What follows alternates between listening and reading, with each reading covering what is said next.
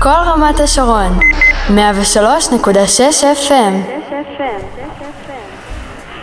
שלום לכם, מאזינים ומאזינות יקרים ויקרות, אתם נמצאים איתנו כאן ברדיו כל רמת השרון בתדר 103.6 FM, תוכנית ספורט חדשה, איתי רז פרץ, בה אני מדבר על האירועים האחרונים שקרו בספורט, בדגש על נציגותינו בארץ ובעולם.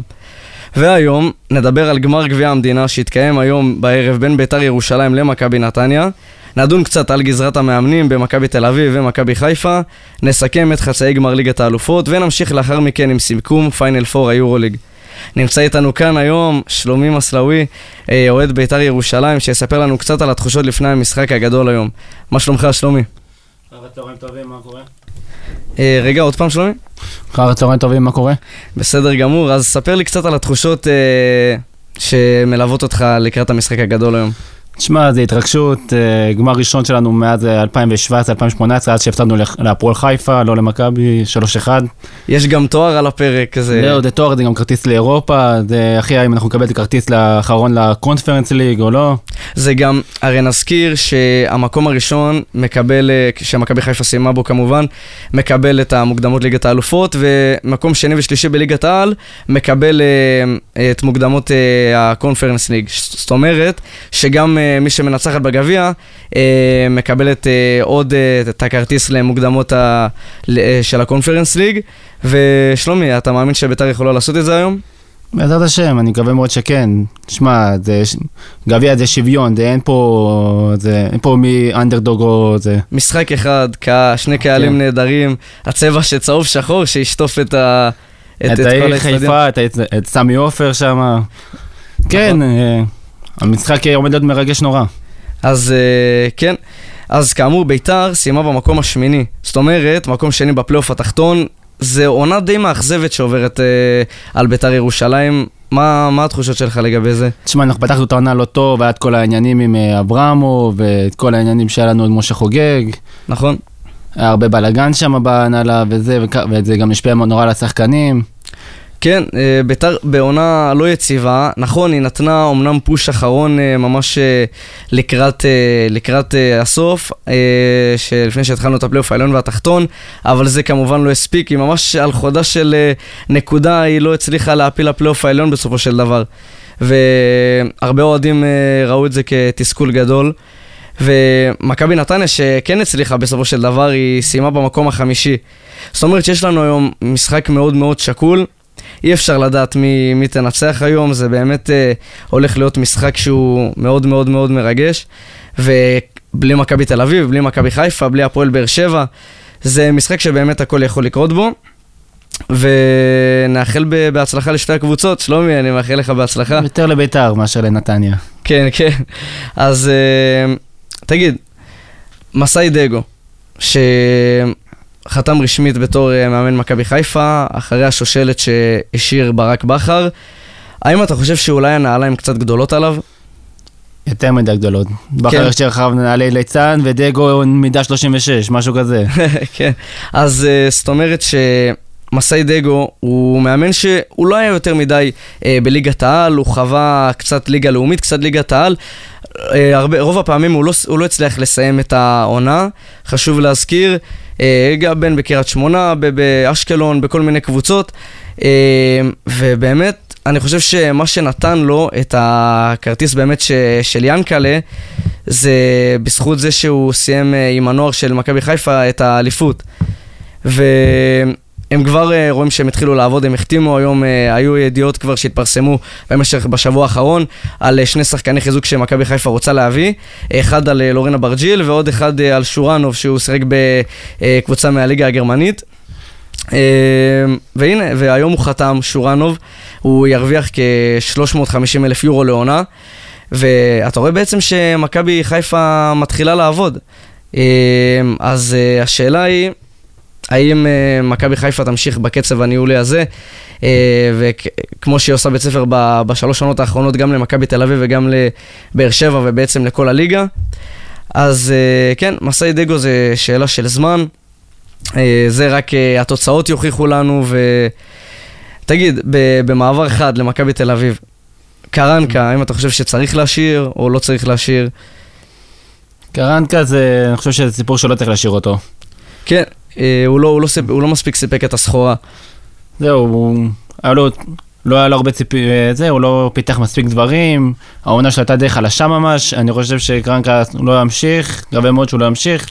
הוא, הוא דווקא ברעיונות אחרי המשחקים, הוא באמת נשמע מאוד אופטימי שהוא עומד להישאר, אבל uh, מצד שני הוא מקבל מהאוהדים כאילו uh, את הבוז הגדול הזה וקריאות מהיציע, ובאמת הר, הרוב חושבים שהוא לא ימשיך, אבל יכול להיות שיש דברים ש, שהוא יודע שאנחנו לא. זהו, זה הכל ההנהלה ומיץ' ויחליט שם למעלה והכל, אבל uh, אם מיץ' יתרום וילך עם האוהדים, אז אני מאמין שכנראה קרנקה ימצא את עצמו החוצה. האם אתה חושב שאחרי אה, באמת אה, כמות גדולה של עונות, אולי עשור בעצם, שמכבי תל אביב אה, לא עם אה, מאמן אה, ישראלי? אה, מכבי בעצם, מכבי תל אביב עם מאמן זר במשך כל העונות האחרונות, האם אתה חושב שאולי מכבי צריכה מאמן בגזרת הישראלים? תשמע, מבחינת הישראלים אין לנו כבר, כאילו, חוץ מבכר, הוא מאמן הישראלי הכי טוב, אין לנו כמעט הרבה מאמנים טובים אולי ישראלים. אולי ברדה שעושה חייל בבאר שבע. בר, ברדה מתאים לו באר שבע, הוא ב-DNA, הפועל באר שבע, הוא לא, לא יעזוב את באר שבע, במיוחד לא ליריבה השנייה הכי גדולה של מכבי תל אביב, של הפועל באר שבע. אני חושב שמכבי תל אביב תמשיך עם, הישראל, עם המאמנים הזרים. תמצא איזה מאמן זר טוב בליגה השנייה האנגלית, לא יודע מי. אתה חושב שכרגע אין מאמנים אה, ישראלים מספיק טובים שיצליחו באמת אה, לבוא לנעליים הגדולות של מכבי תל אביב? אה, לא, מאמנים בישראל, לצערי הרב, הם לא... אין להם כמעט ניסיון, יכולת, זה. נכון. מלבד ברדה, כאילו, ברק בכר, שהוא מאמן ישראלי התקפי, יודע להתנהל את המשחק שלו, יודע את הסיכום המשחק שלו ותוקף, יש לו את כל האהבה ויש לו את התמיכה מהקהל ויש לו גם את ה... את התשוקה הוא גם אסטרטג לא קטן, כן. הוא הוכיח את זה לא פעם ולא פעמיים. זה... וגם אה, הכוכב, הוא עבר לקבוצה כמו הכוכב האדום בלגרד, הוא... בסופו של דבר הוא עשה פה קפיצת מדרגה אה, באירופה. ובאמת, האמת, אני באמת לא חושב שיש אה, מאמן בגזרת הישראלים שיכול להתאים למכבי תל אביב כרגע לפחות. יכול להיות שבעתיד אה, אולי, אה, אני מקווה שיוכיחו ש, שאנחנו טועים. כי הרי בסופו של דבר, מה אנחנו רוצים? אנחנו רוצים שיהיה פה כדורגל טוב, שהליגה הישראלית תתקדם, תקבל יותר כרטיסים לליגת האלופות, למוקדמות, לליגה האירופית. אה, וכמובן, אמרנו גם, הזכרנו בתוכנית הקודמת, זה עניין של תהליך. הליגה הישראלית היא מדורגת, אני חושב, במקום ה-20, משהו כזה, משהו כזה בליגות. ומקום 15 ומעלה מקבל אה, כרטיסים יותר לליגת האלופות ולליגה האירופית בהדרגה. וחובת ההוכחה בעצם על, על הקבוצות שלנו, אה, על מכבי תל אביב בעיקר וחיפה ובאר שבע.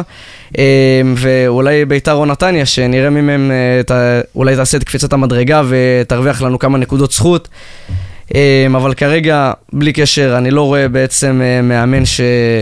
ישראלי שיגיע למכבי תל אביב. אה, לורן בן שמעון, שעשה עונה לא רעה עם אה, מס"מ אשדוד, הוא הצליח, אמנם סיימו במקום האחרון בפלייאוף העליון, אבל עדיין הוא נתן שם כמה עונות נהדרות, ובאמת מגיע לו כל הכבוד. ונעבור, שלומי, למה שהלך לנו כאן בשבוע שעבר, מנצ'סטר סיטי נגד ריאל מדריד, אינטר נגד מילאן. ספר לי מה, מה אתה חושב על, על חצאי הגמר הללו. נתחיל ממילה נגד אינטר. תשמע, בעיקרון אני רציתי שמילאן תעלה, אני רציתי שסלאטן סוף סוף יניב גביע ליגת אלופות בחיים שלו. לא נורא, אולי עונה או עוד שתי עונות. הבחור בן 41, משחק כאילו בן 20. ואינטר בעצם השאירה אותם על האפס, היא ניצחה 2-0 ו-1-0 אה, בשני המשחקים. ו... כמובן, אינטר הולכת uh, לשחק נגד מנצ'סטר uh, סיטי, שתכף נדבר עליהם, היא הולכת uh, לשחק נגדה בגמר, ונזכיר רק שאינטר כרגע, uh, יש עוד שני משחקים בליגה האיטלקית, uh, ש... האמת, יש, יש הרבה מה לקבוע. בוא אני, בוא אני אקריא לך את הטבלה של הליגה האיטלקית, את הצמרת, ותראה בעצם לאן זה הולך, וכמובן גם נדבר על יובנטוס ועל הסיכויים הדלים שלה בעצם להגיע. אז במקום הראשון, ביד רמה, אה, נפולי. נפולי במקום הראשון עם 86 נקודות. היא, זאת אומרת שנפולי בעונה נהדרת, היא גם התחילה בליגת האלופות, ואני בעצם לא יודע איך אה, מילאן עברו אותה עד עכשיו. אולי תוכל לשפוך לי אור בנושא?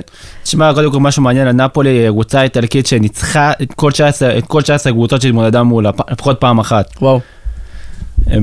מה, איך מילאן עקפה אותה, תאמין לי, גם על זה אני שואל את עצמי, אני לא יודע. זה לא שמילאן לא משחקת טוב, פשוט נפולי הציגה לאורך כל העונה, גם בליגת האלופות, גם ב- בליגה האזורית, שהיא כבר הבטיחה את האליפות מזמן מזמן.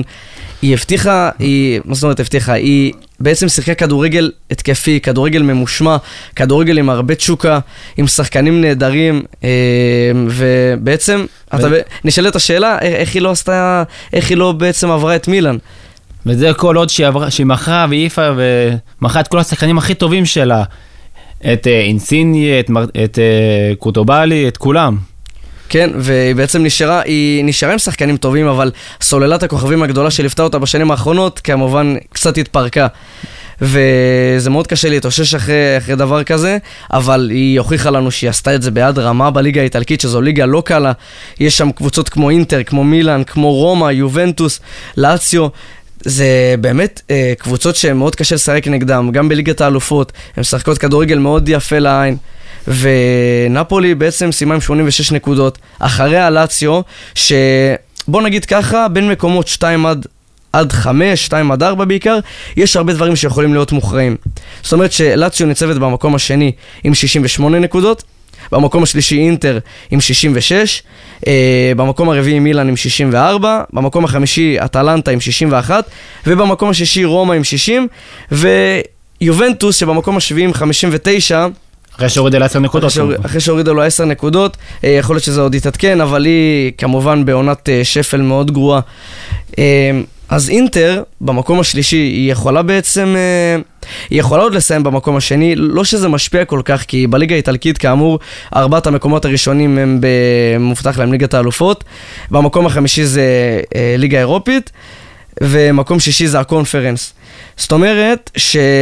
על הנייר, רומא עוד אפילו יכולה לסיים אה, באחד מהמקומות של ליגת האלופות, אבל היא צריכה לקוות למעיד, לשתי מעידות של אה, מילאן. אבל כרגע אה, ארבעת העולות הן יחסית ברורות. אה, אטלנטה ורומא יצטרכו לקוות למעידה של או של מילאן או של אינטר, ו... ואנחנו כבר נראה מי מהם תהיינה בליגת האלופות. ונעבור לסיטי. סיטי שזכתה עוד פעם ב... באליפות. ומה אתה חושב על הכדורגל הנהדר שפפ גוארדיולה מציג בשנים האחרונות? סוף סוף פפ הביא את החלוץ שהוא כל כך רצה וכל כך חיפש, את אהלן, חלוץ שמפקיע, כובש כל רשת, מחורר רש- רשתות. אתה חושב שזה האקס פקטור של סיטי? זה השחקן ששבר את כל המגרש, באמת שבר את הוא שובר החוקים. שוויון. כן. זאת אומרת ש... אם אהלן היה ב-2021 בגמר, נגד צ'לסי, אני חושב שסיטי היו מנצחים. ואני חושב שפפ גוארדיולה, הרי ידוע שמנצ'סטר סיטי, אמנם בליגה המקומית, אה, בליגה האנגלית, אה, לא הייתה לה, לא היה לה בעיה יותר מדי. היא שיחקה כדורגל אה, מאוד טוב והיא גם זכתה באליפויות, אבל משהו בליגת האלופות, משהו שם מתפספס בעונות האחרונות. ובעצם אין, אין איזשהו הסבר למה, כי הם משחקים כדורגל מאוד יפה.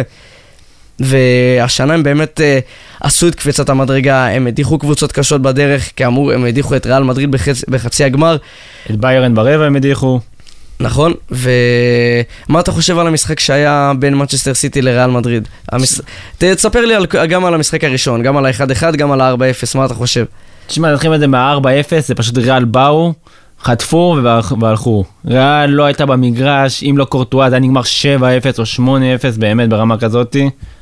ובמשחק הראשון, תשמע, הגול של ויניסוס זה היה גול נורא יפה וזה, אבל ריאל לא תקפו, זה סיטי שתה להם בכל המשחק, עם, עם המסירות האדירות, אני מופתע שזה גם נגמר 1-1.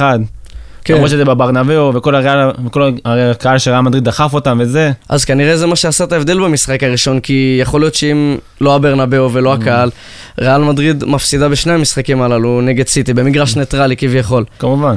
אבל uh, ראינו את זה גם במשחק הראשון, גם במשחק השני, מנצ'סטר סיטי שיחקה uh, הרבה יותר טוב מריאל מדריד, מהרגע הראשון גם שבאצטדיון של סיטי באחת אחת, הם uh, הגיעו למצב שהם לוחצים על השער, קורטואה עם הצלות יותר מנהדרות, בעצם החזיק את ריאל מעל המים, אבל ברנרדו סילבה בסוף מצא את הרשת פעמיים עוד במחצית הראשונה, ובעצם הם לא יכלו להחזיק יותר. אז uh, ההרכב שסיטי שהתגבש לו במהלך העונות האחרונות, uh, כל פעם הם הביאו את החיזוקים הנכונים, אבל אפשר להגיד שהחותמת על החיזוק הכי נכון היה עם uh, הרלינג אהלנד, שזה בעצם נתן להם את החותמת לזה שהם ראויים לגמר, ואני האמת חושב שהם גם ינצחו את uh, אינטר, ב... לא, לא די בקלות, כי בסופו של דבר שתי הקבוצות ייתנו הכל, אבל uh, לדעתי מנצ'סטר סיטי ינצחו במשחק הזה. אני דווקא ארכה לך פה משהו נורא מעניין. יש איזה... יש נתון מיוחד. כן, נתון מיוחד, מ-2012-2013, רק שחקנים קרואטים זוכים בליגת האלופות. רק שחקנים קרואטים זוכים בגמר ליגת האלופות. בדיוק, יש לך ב-2013 עם ביירן מינכן מנג'וקיץ', 14 כן. מודריץ', 15 רקיטית, 16, 17, 18 מודריץ' וקובצ'יץ'. 19 יש לך את אה, לוברן מליברפול, שהיה. 2020 פרסיץ' בביירן מינכן. 2021 קובצ'יץ', 2022 מודריץ'. תקשיב, זה נתון מטורף מה שאתה אומר פה, ו... לאינטר יש שחקן אחד אה, זה. לאינטר יש שחקן קרואטי, ול... ולמצ'סטר סיטי אין. ועוד משהו מצחיק, זה השחקן היחידי שנשאר בסגל מאז ההפסד של, של אה, בכר, שהפסידו לבכר בהפועל באר שבע. וואי, זה נתון מטורף מה שאתה אומר פה. זאת אומרת שכמעט בעשור האחרון, אולי קצת יותר, יש רק שחקנים קרואטים, כאילו, צריך שיהיה שחקן קרואטי בקבוצה, בליגת האלופות בגמר, והם מנצחים. כן. זה מטורף. האמת, זה נתון שהוא מאוד מטורף, ואתה אומר שלמצ'סטר סיטי אין. לפי מה שאני זוכר ויודע, אין להם שחקנים קרואטים, לעומת אחד שיש לאינטר. אז אה, על, על, על סמך הנתון הפסיכי הזה, מה אתה חושב שיהיה? אני אגיד לך, מעצור אף פעם להפסיד, להספיד אה, קבוצה איטלקית. ההגנה הקשה שהם עושים, זה... התשוקה, הכל. התשוקה, הכל, אבל מצד שני יש לך שחקן רובוט, מפלצת כמו הלנד, זה בכלל. אז uh, תן לי, תן לי הימור, מי, מי מנצחת, מנצ'סטר סיטי או אינטר? בסופו של דבר, אתה יכול להגיד גם עם פנדלים, השאלה עם הערכה. אני חושב שזה ייגמר 1-0 לאינטר. 1-0 לאינטר? כן. זה, אתה מוקלט פה, אתה יודע. אני הולך על האנדרדוג תמיד. אה, הולך על האנדרדוג, האמת זה, האמת זה יפה, אנחנו אוהבים ללכת עם האנדרדוג, למרות שסיטי מציגה כדורגל הרבה יותר משכנע, אני עדיין חושב שסיטי תנצח, אה, גם אני חושב שמגיע, מגיע לפפ אה, סוף סוף קצת נחת בליגת האלופות, אני לא מפקפק חס וחלילה לא, לא לרגע באינטר, אבל אפשר להגיד שזו אחת הקבוצות הנוחות שהיא יכלה לקבל על הנייר בגמר ליגת האלופות, אה, בטח ובטח לבסיס העובדה שהקבוצות שהיא הדיחה אה, ברבע, בשמינית, בחצי, ואני חושב שסיטי יתעלו על עצמם אה, לנוכח השנים האחרונות, והם יניפו את הגביע. עוד נתון שמעניין להגיד, המאזן של מנצ'סטר סיטי מול קבוצות איטלקיות בכל הזמנים, כאילו במשחקים רשמיים, אה, עומד על אה, שש, שישה ניצחונות, אה, שישה הפסדים וארבע תוצאות תיקו נגד איטלקיות. זה, זה המאזן בעצם של מצ'סטר סיטי, וזאת אומרת שאי אפשר, אפשר לדעת מה יהיה, זה, זה נתון שהוא די, די, די שוויוני, גם מבחינת כמות הניצחונות, גם ההפסדים וגם מבחינת התיקו, ואנחנו נראה מי תשים ידה עליונה. אז אה, כן, אה, זה היה בעצם אה, סיכום חצאי גמר ליגת האלופות. ונסיים כאמור עם השיר הכי יפה והכי מדובר שכל אוהד כדורגל, בעיקר באירופה אבל גם בארץ ובעולם, מחכה לשמוע, זה השיר של ליגת האלופות, האנתם המקורי, ונגיד תודה לשלומי מסלוי שהיה איתנו כאן היום. שלומי, תודה רבה. בבקשה. כן, זה היה כמובן שיר שאנחנו כל כך אוהבים לשמוע. אה, נקווה ששוב בקרוב אצל קבוצות ישראליות, מכבי תל אביב, מכבי חיפה, הפועל באר שבע. ונעבור כאמור לפינה שאנחנו כל כך אוהבים, נדבר קצת על היורוליג ונסכם את הפיינל פור המטורף ש... שהיה לנו כאן. אה, נתחיל בעצם אה, לסקר את חצי הגמר הראשון שהיה, אולימפיאקוס נגד מונקו. עכשיו, היו המון רגשות מעורבים אה, לאחר המשחק של... אה, אה, לאחר הסדרה של מונקו מול מכבי תל אביב. אה, לא כל כך ידענו לאן אה, מונקו ייקחו את זה, ובעצם אולימפיאקוס אה, הייתה די בטוחה בעצמה, אה, אבל היא לא פקפקה לרגע במונקו. אה, אולימפיאקוס, אפשר לה, לה, להרגיש שהיה לחץ הרבה יותר עליה, כי כמובן ש... בעונה האחרונה הם uh, עשו גם עונה לא רעה בכלל, והם סיימו uh, במקום השני בעונה סדירה, והם קיבלו את uh, הנדולו אפס, uh, שסיימה במקום השישי, הם קיבלו אותם בפיינל פור. ועם סל מהדהד של מיצ'יץ' על הבאזר קבע בעצם שאולימפיאקוס מודחת והנדולו עלתה לגמר, שהסתיים גם בזכייה. ואולימפיאקוס אפשר להרגיש שהלחץ היה הרבה יותר עליה, גם, uh, גם לפני המשחק. הם סיימו כמובן במקום הראשון uh, בעונה הסדירה של היורוליג, ו...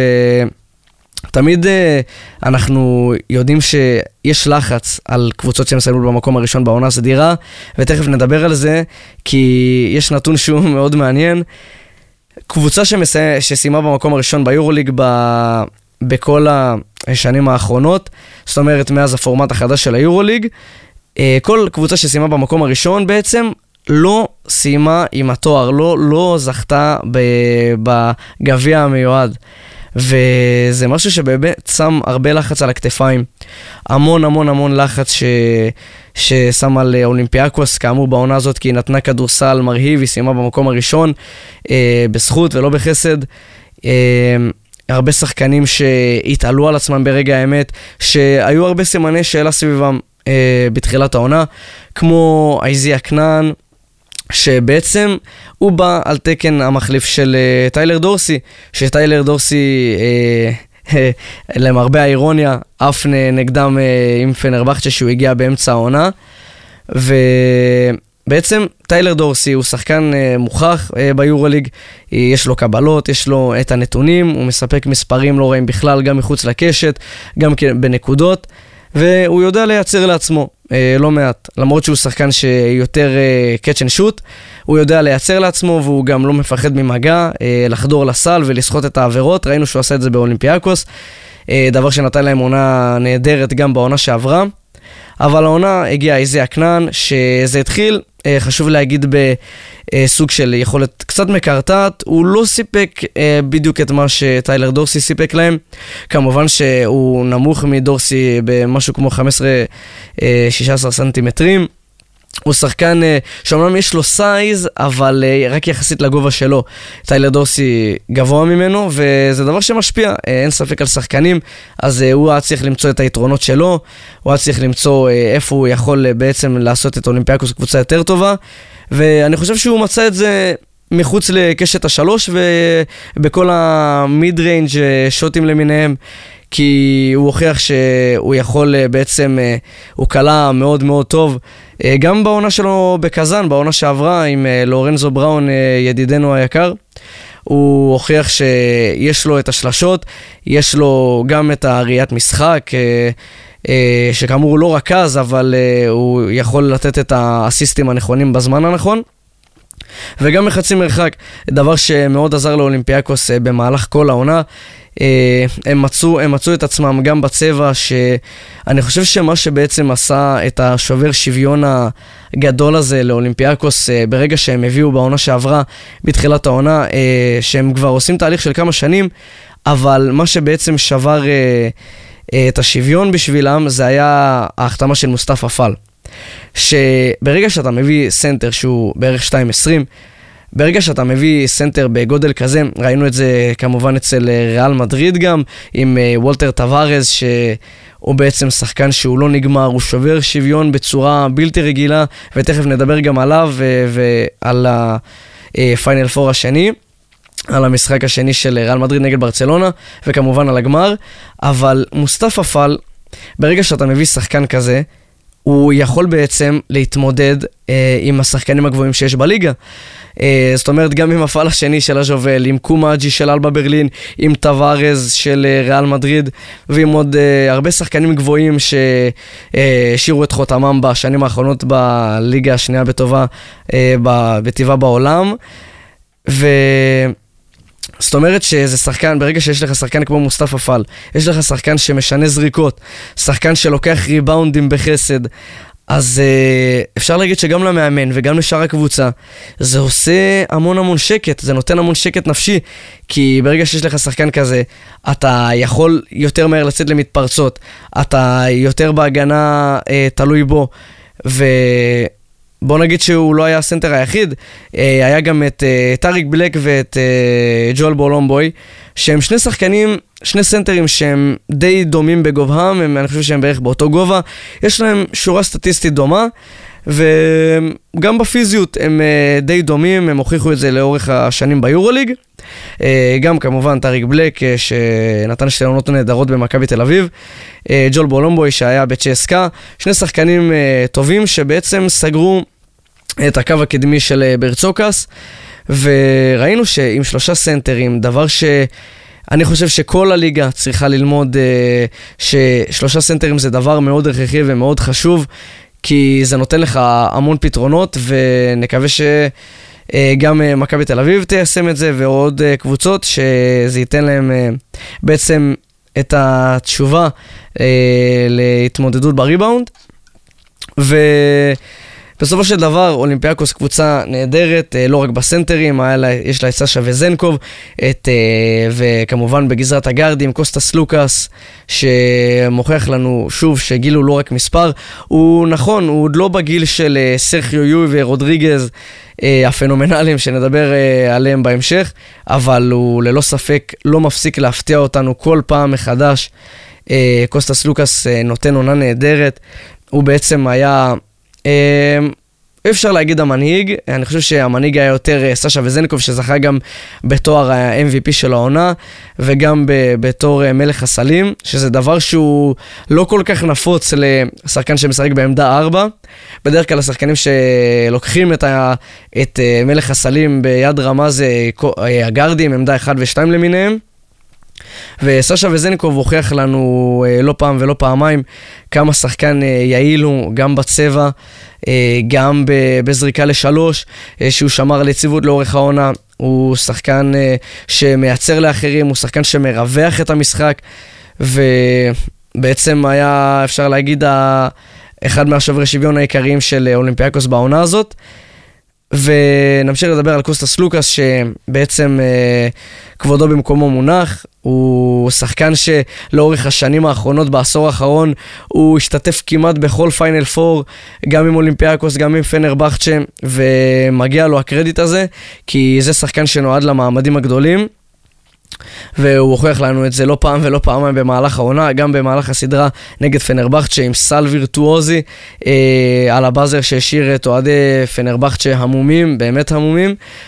אה, ואולי קצת גם אה, נטרו לו טינה על המהלך הזה, כי הוא, בוא, בוא נגיד, היה שם במשך אה, ארבע עונות, אה, ארבע או חמש עונות, והם התרגלו אליו, וזה שחקן שהיה סוג של franchise player, ובוא נגיד ככה, קוסטס סלוקאס, אה, שחקן של המעמדים הגדולים, אה, ויש להם, לא חסר להם בעמדת הגארדים גם את לרנצאקיס, אה, אייזאה קנן כמו שאמרנו, אלה שחקנים שמאוד תרמו, תומאס וולקאפ שבעצם גם בעונה הראשונה הוא היה לא רע בכלל, אבל העונה הזאת הוא עוד יותר נתן את הטון, הוביל את הליגה בחטיפות, זה שחקן שבעצם נתן לאולימפיאקוס הרבה מאוד hustle. הרבה מאוד uh, רצון ותשוקה uh, להוכיח שהוא ראוי, ובגלל זה הוא גם uh, בעצם היה בחמישייה הראשונה, uh, כמעט לאורך כל העונה, למרות סלוקאס, uh, אבל ברצוקאס מודע לזה שסלוקאס הוא קצת יותר מבוגר, אז הוא נתן לו לעלות מהספסל, וזה השתלם להם big time במהלך כל העונה. תכף גם uh, ננתח uh, את המשחק שהיה להם מול מונקו בפיינל 4. אבל בסופו של דבר אולימפיאקוס שיחקה עם הרבה שכל לאורך כל העונה. חשוב גם להזכיר את שקיל מקיסיק, שגם סוגר עונה רביעית באולימפיאקוס. והוא משחק כדורסל מאוד נהדר, הוא נותן הרבה פתרונות והוא כל פעם משפר משהו אחר, הרי אתלטי, אתלטיות אנחנו יודעים שיש לו, הוא מטביע בחסד עליון וקשה מאוד לעצור אותו כשהוא חודר לסל. Uh, אני חושב שהעונה הזאת, uh, בדגש על העונה הזאת ועל שתי העונות האחרונות, הוא שיפר מאוד את האחוזים שלו לשלוש, uh, והוא יודע שכמה כמה זה חשוב בכדורסל המודרני של היום, להיות שחקן שלשות טוב, בעיקר כשאתה משחק בעמדת הגארד. ונעבור למונקו, שאחרי הסדרה מול מכבי, היא בעצם, זה היה, זה היה משחק היסטורי בשבילם, כי אחרי שמונקו ניצחה את מכבי תל אביב, זה היה הישג היסטורי להיות פעם ראשונה בפיינל פור היורוליג, שזה המפעל הבכיר של אירופה. הם uh, היו שם הרבה דמעות של התרגשות, uh, אין ספק שאוברדוביץ', לא ז'ליקו, אלא סאשה אוברדוביץ', uh, עשה שם עבודה נהדרת בשתי עונות האחרונות, מאז שהוא הגיע. הוא בעצם נתן למייק ג'יימס את המפתחות. נכון, שמענו לאורך השתי עונות האחרונות שהיו להם לא מעט ריבים וטאקלים. אבל זה אנחנו כבר יודעים שמייק ג'יימס אה, עושה לאורך אה, כל הקריירה. יש לו תמיד קצת אה, בעיות עם מאמנים, אולי עם קצת חברי קבוצה, אה, אבל בעיקר עם מאמנים, והוא לא פחד לתת לו את המפתחות לאורך כל העונה, ובעצם מייק ג'יימס הוא כנראה הרכז ה... הכי טבעי שיש לו, כי מונקו בעצם משחקת, אפשר להגיד, ללא רכז טבעי, לאורך כל, אה, כל העונה. אה, אבל יש לה שלישייה שהיא big time, שכוללת את מייק ג'יימס, אוקובו ולויד. שהם מספקים מספרים נהדרים ויוצאי דופן, אבל אה, אין ספק שבעל בית אחד יש, וזה מייק ג'יימס, והוא הראה לנו את זה לאורך כל הסדרה נגד מכבי תל אביב. אה, ותכף גם נדבר על המשחק נגד אולימפיאקוס.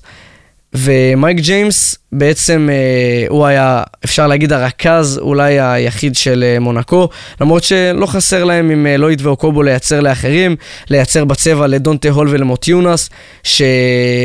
יש להם גם גיוון uh, בסנטרים, מוטיונאס הוא הרבה יותר גב לסל מאשר דונטה הול. Uh, שדונטה הול בעצם מזכיר, ב... הזכיר מאוד במהלך כל הסדרה יותר את האתלטיות וההתפוצצויות של ניבו ושל פוירייה, uh, אבל שחקן שהוא גב לסל שהזכרנו כמה הוא היה שובר שוויון בסדרה נגד מכבי תל אביב, וזה דונטס מוטיונס שחשוב לדבר עליו, כי גם יש לו את הגובה. משהו כמו 2-13, אה, נתן למונקו הרבה פתרונות לאורך כל העונה, אה, גם כשהיה צריך אה, יותר ריצה והליופים, זה היה דונטה הול, וכשהיה צריך יותר קצת להרגיע את המשחק ולשחק חכם, זה היה דונטס מוטיונס, שאין ספק שלשכל אין תחליף, בעיקר במעמדים האלה, שבכדורסל וברמות הגבוהות. ו... אין ספק שמונקו קיבלה גם הרבה מאוד עזרה מג'ון בראון, אה, שנתן להם, אה, שוב, את הדבר שמאמנים כל כך אוהבים לראות, ובעיקר האוהדים, את ההאסל הזה, את הלחימה אה, על כל כדור. הוא גם אה, היה בין המקומות הראשונים בחטיפות לאורך כל העונה ביורוליג. וג'ון בראון אה, הוכיח לא פעם ולא פעמיים שהוא ראוי. אה, לא בטוח תמיד לשחקן חמישייה, אבל אה, הוא שיפר את הכלייה שלו מחצי מרחק, אה, וראינו כמה, כמה זה היה יעיל, כמה הוא היה יעיל בריבאונד ביחד עם מוטיונס ודונטה הול אה, בסדרה נגד מכבי. ונתחיל לדבר על המשחק שהיה אה, של אולימפיאקוס נגד מונקו. המשחק הזה, אה, ברגע שהוא התחיל, ראית שיש פה קבוצה אחת שהיא לחוצה, וקבוצה אחת שהיא אומנם קצת פחות לחוצה, אבל חסר לה את הניסיון במעמדים האלה, וזאת הייתה מונקו. אומנם למונקו אה, חסר, אה, היא הייתה יותר בטוחה בעצמה, אבל ראו שהיו כמה דברים שהיא עשתה לא נכון. ו... מונקו בסופו של דבר מצאה את הקצב שלה, אולימפיאקוס אה, לא הצליחה כל כך למצוא את הקצב אה, במהלך אה, הרבע הראשון והשני. היא, אמנם היו כמה מהלכים יפים, אבל זה בסופו של דבר זה לא הספיק, כי ראינו שהמחצית השנייה, המחצית הראשונה נגמרה עם תוצאה של 41-29 למונקו. זאת אומרת ש... 29 נקודות, קבוצה שהיא מאוד uh, יודעת לשחק uh, בצורה התקפית מאוד טובה, כמו אולימפיאקוס, סיימה עם 29 נקודות את הפיינל 4, זה לא משהו שאני חושב שאף אחד ציפה, בעיקר מול קבוצה שחסר לה ניסיון במעמדים האלה, ש... רק מייק ג'יימס בעצם הוא השחקן היחיד שהיה בפיינל 4 של היורוליג מכל הקבוצה של מונקו, שזה דבר שהוא מטורף, אבל uh, בכל זאת מונקו הצליחה למצוא את הקצב שלה ולסיים עם 41-29 מהדהד, ואני חושב ש... פה בעצם אה, התחילה נקודת המפנה של אולימפיאקוס, שראינו שהיא הייתה מההתחלה מאוד לחוצה. היא עשתה כמה דברים נכון, אבל היא האתלטיות והאגרסיביות של מונקו הם מה שהכריעו בעצם את, ה, את הקו במהלך כל, ה, במהלך כל המחצית הראשונה, וזה מה שנתן לה בעצם את היתרון הדו-ספרתי, יש איזה ציטוט מעניין שברצוקס אמר במהלך, ה, אה, אחרי המסיבת עיתונאים שהייתה אחרי הפיינל 4, אחרי חצי הגמר אה, נגד מונקו. הוא אמר שבמהלך המחצית הראשונה, בסוף, הוא שמע מאיזה אוהד אה, ש, של אולימפיאקו שאמר לו, תתעורר כבר. אה, ובעצם... הוא אמר, כל מה שעשיתי היה ליישם את זה, היה לעורר את השחקנים שלי ו... והם כבר עשו את השאר, ושהוא מאוד מצדיע להם על זה, וחשוב להגיד שהרבע השלישי ייזכר וייכתב בספרי ההיסטוריה כרבע ש... הסתיים ב-27-2 ששבר שיאי יורוליג, הוא שבר את השיא בעצם אה, של הפיינל 4 ואולימפיאקוס. מאז אה, ה-27-2 הזה שנפתח בריצה מטורפת של 14-0, מאז אה, מונקו לא הצליחה למצוא את הקצב ולחזור. זה אולי היה נראה שהיא מנסה פשוט אה, להחזיר את הכבוד הראוי, הראוי שהתייחסו אליה בכבוד לאחר מכן, אבל uh, חוץ מזה, אולימפיאקוס מאז לא הסתכלה לאחור, ובעצם מונקו סיימה uh, uh, דרכה, uh, והיא לא המשיכה לגמר, ותכף נדבר גם על חצי הגמר השני. ואולימפיאקוס הבטיחה את מקומה בגמר, להבדיל משנה שעברה, שהסתיים במפח נפש גדול. וכן, האוהדים קיבלו את מה שרצו, ועכשיו נדבר על, אולימפי... אה, על אה, ברצלונה נגד ריאל מדריד בחצי הגמר השני.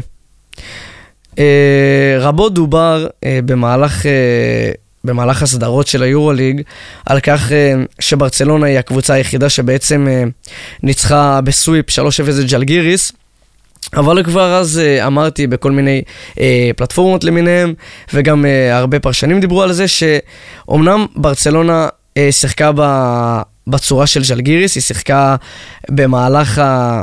במהלך כל הסדרה, היא שיחקה במהלך... שנייה רגע. היא... ברצלונה, במהלך כל הסדרה, אה, הוכיחה לנו כמה, כמה היא שלטה ביד רמה מול ז'לגיריס, והיא כאמור ניצחה 3-0. וכשהיא הגיעה אה, לפיינל פור מול ריאל מדריד, אה, היו הרבה שאלות מה, מה ברצלונה בעצם תעשה. כי ברגע שברצלונה שיחקה אה, נגד ריאל מדריד, אה, שזה אל קלאסיקו, ואנחנו יודעים כמה זה חשוב ל, ל, לאוהדים, ל, למועדונים הללו, וברצלונה בעצם לא הייתה שם. אה, אפשר להגיד שהיא הגיעה, אבל לא ממש. כי בעצם במהלך כל המשחק, אה, ריאל מדריד הובילה בכמות אה, מסוימת של נקודות ש, שנתנה לה ביטחון, נתנה לה ביטחון מול ברצלונה. וכשהכוכב הבלתי מעורער של הקבוצה, ניקולה מירוטיץ', קולע משהו כמו שלוש נקודות לאורך כל המשחק, אתה מבין שככה אי אפשר לנצח, לא משנה מה אתה מקבל משאר השחקנים שלך. שחקן שהיה שולט כל העונה. אה, בנקודות, בריבאונדים ובעוד כמה מדדים של ברצלונה, ונבחר אה, כאמור בחמישייה השנייה של העונה. אה, אתה מבין שאם הוא קולע כמות כזאת קטנה של נקודות, אתה בעצם לא יכול להגיע לשום מקום. וראינו את זה, ריאל מדריד ניצחה 78-66, די משכנע. אפשר להגיד שהמשחק היה צמוד אה, לאורך אה, כמעט עד הסוף, אבל ריאל הובילה לאורך כל המשחק בחמש, ארבע, שש נקודות אה, בהתאמה, ובסופו של דבר נתנה את השלשה הזאת אה, של אזוניה שסגרה סיפור, או עוד סל של שתי נקודות, אבל אה, ברצלונה בעצם... תמיד נגעה לאורך כל המשחק בריאל, אבל היא לא הצליחה להשאיר את החותם, וראינו שריאל מדריד הגיעה מוכנה, אה, בעיקר אה, אחרי הסדרה המטורפת שהייתה לה נגד אה, פרטיזן בלגרד, וראו שהביטחון חזר לה אחרי ה-2-0 שהיא, אמנם פרטיזן הובילה עליה 2-0 ועוד בבית, שזה בוויזניק סנטר, ש... היה מאוד קשה לראות איך ריאל יוצאת מהבור הזה, אבל היא הוכיחה שריאל יש רק אחת. והיא ניצחה את ברצלונה. חשוב להגיד אה, מילה טובה לא רק לשחקנים החדשים של דזנאן מוסא והזוניה, חשוב להגיד אה, לשחקנים הוותיקים שגם טווארז הוא אחד שביניהם, אבל אה, סרחיו יואי, רודי פרננדז ורודריגז, יש משהו שיש בשחקנים הספרדיים, שבעצם אי אפשר להחליף אותו בשום דבר, זה משהו שהוא בל, בלתי ניתן לעצירה, והם בעצם ניצחו הם בעצם עשו את, ה, את ההבדל בפיינל פור הזה, כמו בכל הפיינל פורים האחרים שהם השתתפו בהם. והם בעצם השאירו את אה, ברצלונה עם אה, ראש על הרצפה, ויהיה מעניין גם לעקוב לראות מה קורה עם אה, שרס בעונה הבאה, אם הוא ימשיך בברצלונה, לאחר עוד עונה די מאכזבת, למרות שהם הגיעו לפיינל 4, אבל סיימו במקום הרביעי. ו... חואן נברו אמר שבעצם הוא לא יודע מה, עוד מה יהיה עם שרס. הכיוון הוא אופטימי להמשכיות, אבל זה אנחנו נצטרך לעקוב ולראות. ונדבר על ה... לפני שנדבר על הגמר, שאולימפיאקוס נגד ריאל מדריד, נדבר על הקרב על המקום השלישי שהיה בין מונקו לברצלונה. שוב, חשוב להזכיר שהמשחק הזה, שוב עוד נתון מצחיק, שהוא הסתיים ב-78-66 למונקו על ברצלונה, שוב ברצלונה קולט 66 uh, בפיינל 4, וחבל, כי ברצלונה הייתה לה אופציה לסיים במקום השלישי, אה, קצת להרים את הראש מעל המים ולהגיד, אה, לא נתנו קמפיין כל כך מביך בפיינל 4, אבל הם קולים 66 אה, נקודות במצטבר, 66 גם בפיינל 4, גם בחצי גמר הראשון, גם בקרב על המקום השלישי. ומונקו עם קמפיין שלפי דעתי גם הוא קמפיין מאוד מאוד מוצלח לסיים במקום השלישי. אה, ביורוליג, אה, אחרי שלא כל כך ידעו מה יהיה איתך בתחילת העונה, הם הבטיחו את הביתיות, הם עברו קבוצה כמו מכבי תל אביב, שזה מאוד קשה במהלך הסדרה. והם סיימו במקום השלישי, ומגיע כפיים לשחקנים של מונקו, מגיע שאפו גדול לאוברדוביץ' ולעוזרי מאמן, אה, כי הם בעצם עשו מעל המצופה, מעל מה שהרבה ציפו, ונתנו כבוד גם לליגה הצרפתית וגם לקבוצה ולמועדון עצמו. ונעבור עכשיו לגמר. אה, מה שהיה בעצם בגמר אה, בין אולימפיאקוס לריאל מדריד זה מה שכל אה, אוהב כדורסל ויכול לבקש, כי בעצם מהרגע שהמשחק התחיל, אולימפיאקוס לחצה אבל ריאל אה, לא, לא נשארה בעצם אה, בצד, בפינה. היא הוכיחה שהיא יכולה לחזור כמה פעמים במהלך המשחק, כי אולימפיאקוס כבר הובילה ב-14-15 נקודות במהלך הרבע הראשון והשני. אבל ריאל אה, כל פעם אה, הוכיחה שהיא יכולה לחזור. האינטנסיביות הייתה מאוד גבוהה, האגרסיביות הייתה מאוד גבוהה, גם מתחת לסלים, גם אה, מחוץ לקשת, גם בכל המיד ריינג'ים למיניהם, וכמובן שהיה לנו גם לא מעט עונשין. ובסופו של דבר המחצית הסתיימה ב-45-45. זאת אומרת שרק תבינו שבעצם אי אפשר כבר להגיד כלום אה, במהלך משחקים כ- כאלו, כי אי אפשר לדעת מי פותח טוב, וגם אחרי שאתה פותח טוב, חשוב לשמור על זה לאורך כל המשחק, אבל זה קשה, קשה בעיקר מול קבוצה מנוסה כמו ריאל מדריד, ו... שחובת ההוכחה הייתה גם עליה, כי היא תמיד מגיעה למעמדים האלה, אבל חובת ההוכחה הייתה יותר על אולימפיאקוס, וראו שהלחץ היה יותר עליה, כי היא בעצם עשתה את התהליך של uh, מחצי הגמר, uh, לעוף בחצי הגמר בעונה הקודמת, להיות בגמר, והיא רצתה כבר את הגביע הזה. הגיעו לא מעט אוהדים של אולימפיאקוס, uh, משהו בין uh, 8 ל-10 אלפים. אוהדים ש, של הקבוצה, ויכולת לראות בכל מיני סרטונים, גם שהיורוליג העלו וכל מיני אתרים אירופאים למיניהם, על שצובעים את קובנה באדום, אה, היכן שהתרחש הפיינל 4, והמחצית הראשונה בעצם נגמרה 45-45, מחצית שקולה לגמרי, היא נפתחה גם כמו שהיא הסתיימה בסערה, שלשה של ריאל מדריד, של, אה, שלשה של אולימפיאקוס, אה, הובלות קטנות, אבל שבעצם, שאולימפיאקוס הובילה כל פעם ב-4-5 נקודות, אבל ריאל מצא את הדרך לחזור, ונדבר על הדקות האחרונות של הרבע הרביעי. כי חשוב להזכיר שאולימפיאקוס הובילה כבר בשבע, שמונה נקודות אחרי שלושות מטורפות והרבה אגרסיביות בהגנה. אה, היא הובילה, היא הצליחה למצוא את ההובלה הדי נינוחה הזאת, למרות שהיה אפשר לראות שריאל במשחק לאורך כל הדרך. היא הובילה בערך בשמונה נקודות, ואז התעורר בעצם אה, צ'אצ'ו רודריגז. אה, עם אסיסטים נהדרים, הוא סיים את המשחק כאמור עם 15 נקודות ו-9 אסיסטים.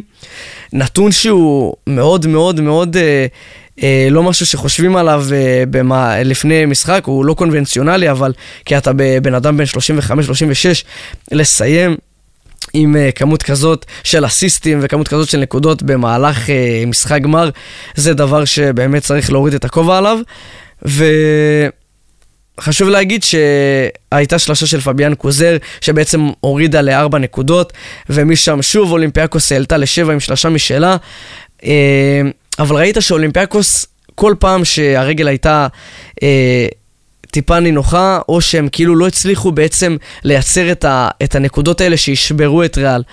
גם שזה היה דקה וחצי לסיום, ש, אה, שתי דקות לסיום, שאולימפיאקוס הובילה בשבע, אה, שש, היא לא הצליחה למצוא את, ה, את החותמת הזאת לסיום, שתגיד זהו, נגמר המשחק, ושתוציא לריאל את כל הרוח מהמפרשים.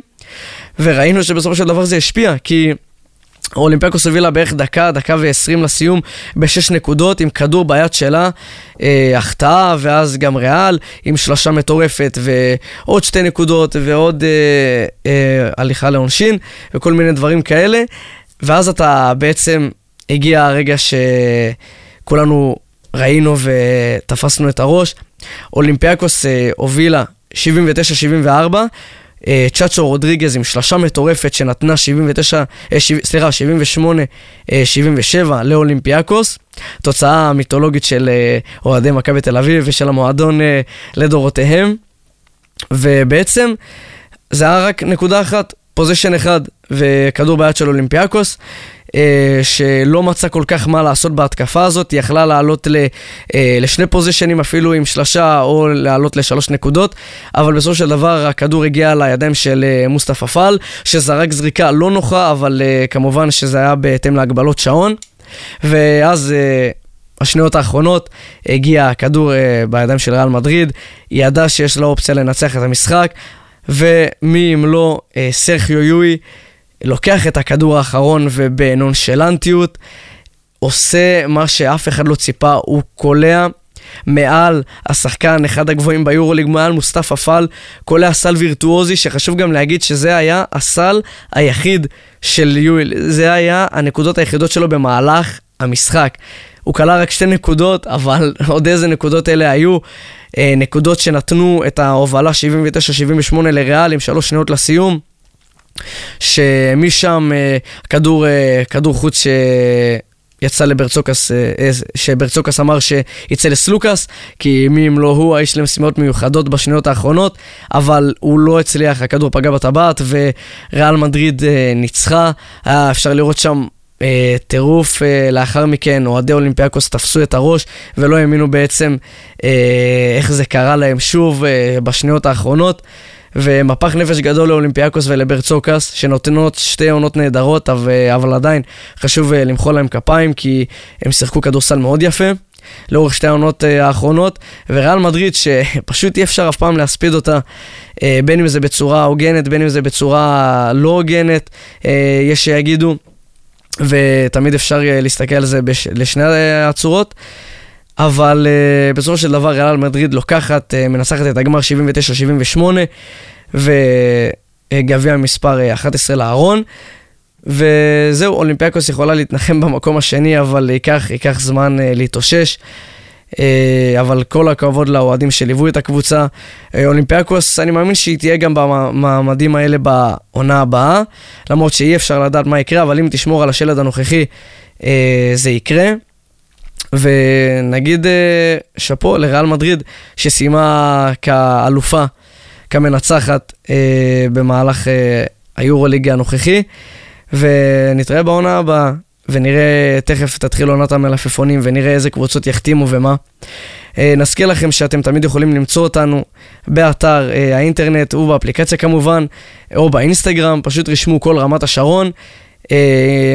אני רז פרץ, וזו תוכנית ספורט איתי, ונסיים עם שיר uh, שכמובן uh, מוקדש uh, לאלופות בכל רחבי העולם, בין אם זה ביורוליג, בין אם זה או אולי בגמר שיהיה ב-NBA תכף, בין דנבר למסתמנת שתהיה כמו מיאמי, שכנראה גם בדרך לסוויפ של 4-0 על בוסטון, ונעקוב אחרי זה ונראה, והשיר הזה מוקדש לכל האלופות. כל רמת השרון, 103.6 FM.